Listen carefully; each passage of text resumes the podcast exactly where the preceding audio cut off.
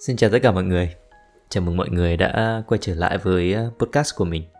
Đã rất nhiều lần mình có chia sẻ trên trang cá nhân của mình rằng là nghề giáo là một cái nghề rất là cô đơn.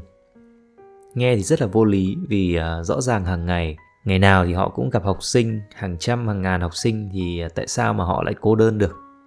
Thì đúng là vậy. À, dù họ tiếp xúc với học sinh hàng ngày, nhưng mà khi uh, rời khỏi lớp học thì uh, họ lại rất là cô đơn.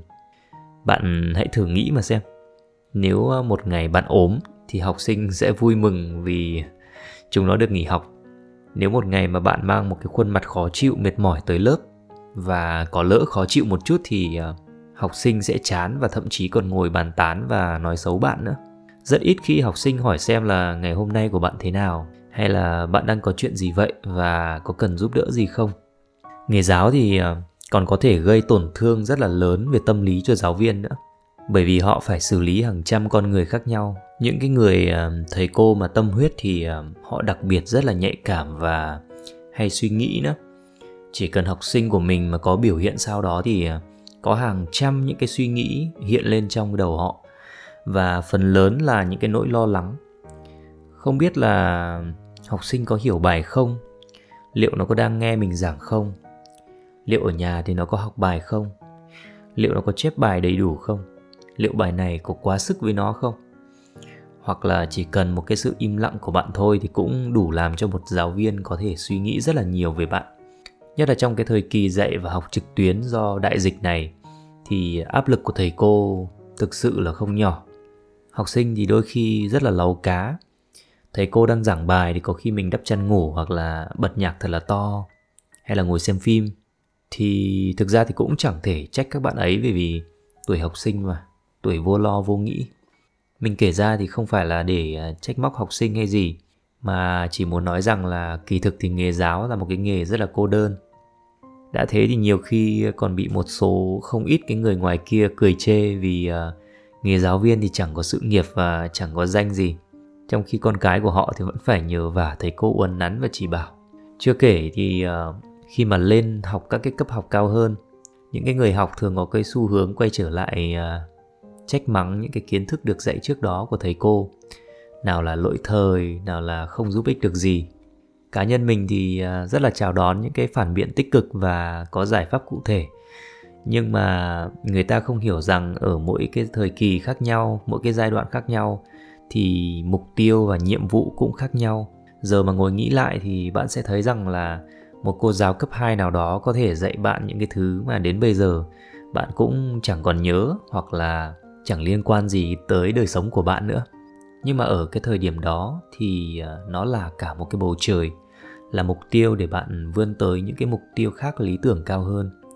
Trong triết học gọi việc một người trở nên tài giỏi và bác bỏ những cái thứ tầm thường là phủ nhận sạch trơn. Những cái người mà phủ nhận sạch trơn thì thường sẽ trở thành những cái con người vô ơn, không chỉ với những cái người từng dạy dỗ mình mà còn cả chính với họ hàng ruột thịt của họ nữa. Và chắc chắn là họ không thể sống hạnh phúc được rồi, cho dù họ có tài giỏi đến đâu chăng nữa.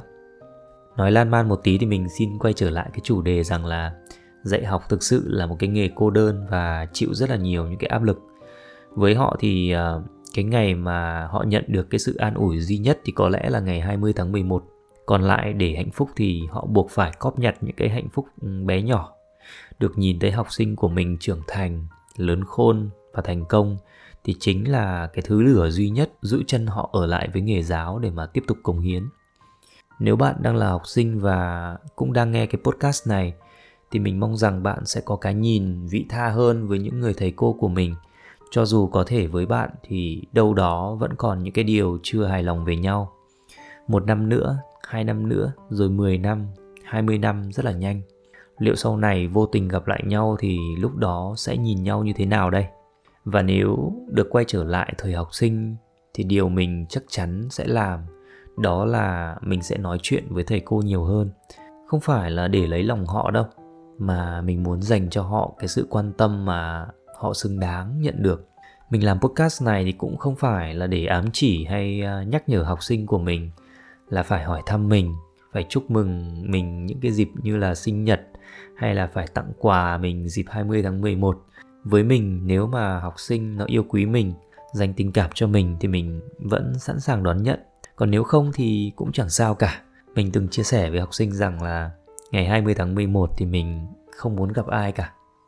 Năm ngoái thì mình còn đi chơi Huế một tuần vì mình không muốn gặp ai vào dịp hai mươi tháng mười một. Mình không muốn học sinh hay phụ huynh tốn công mua quà hay là chúc mừng gì. Đơn giản với mình thì mình không muốn mang nợ ai cả. Học sinh mà quan tâm mình quá, chúc mừng mình nhiều điều quá thì mình cũng cảm thấy mang nợ. Những lúc mà mình buồn chán hay là thất vọng thì mình luôn thực hành cái lòng biết ơn để chuyển hóa những cái dòng năng lượng xấu thành năng lượng tích cực. Nghề dạy với mình thì cũng còn rất là nhiều những cái khó khăn, nhưng mình biết ơn cuộc sống vì mình vẫn được nhiều người yêu quý, dành tình cảm cho mình rất là nhiều. Mình biết ơn vì dù chẳng thể giúp được hết mọi người, nhưng cũng đã có rất nhiều bạn vì mình mà thay đổi tích cực hơn. Mình biết ơn và cảm phục những cái người thầy cô ở miền núi, ở những cái nơi xa xôi ngoài kia đã thay mình làm những cái công việc khó khăn nhất. Mình chỉ là một cái hạt cát nhỏ giữa sa mạc, là một cái giọt nước li ti giữa đại dương mà thôi. Mình đang ngồi đây trò chuyện với tất cả mọi người thì điều này có nghĩa rằng là mình đang hạnh phúc hơn rất là nhiều người rồi. Vậy cái câu hỏi đặt ra là mình không cần học sinh phải quan tâm hỏi thăm thì làm sao mà mình phải nói ra? Thực ra thì nói ra những cái điều trên thì cũng là một cái cách để mình tâm sự, và đồng thời cũng là một cái trách nhiệm của mình để mọi người hiểu được phần nào công việc của những cái người thầy, người cô. Từ đó thì uh, mọi người sẽ thực hành cái lòng biết ơn với thầy cô đã dạy dỗ mình hay là con cái của mình. Còn người thầy thì phải học cách quên đi tất cả những cái điều tốt đẹp mà mình đã làm. Không bao giờ nên trông đợi vào bất cứ một cái sự trả ơn nào. Không mong cầu trả ơn, nhưng mà không có nghĩa là chúng ta không cần biết ơn. Nghe rất là vô lý đúng không? Nhưng đó lại là sự tồn tại của hai mặt đối lập, vừa mâu thuẫn với nhau nhưng lại vừa thúc đẩy lẫn nhau. Xin kính chúc tất cả các thầy cô và các bạn luôn hạnh phúc và bình an. Hẹn gặp lại tất cả mọi người trong lần nói chuyện tiếp theo.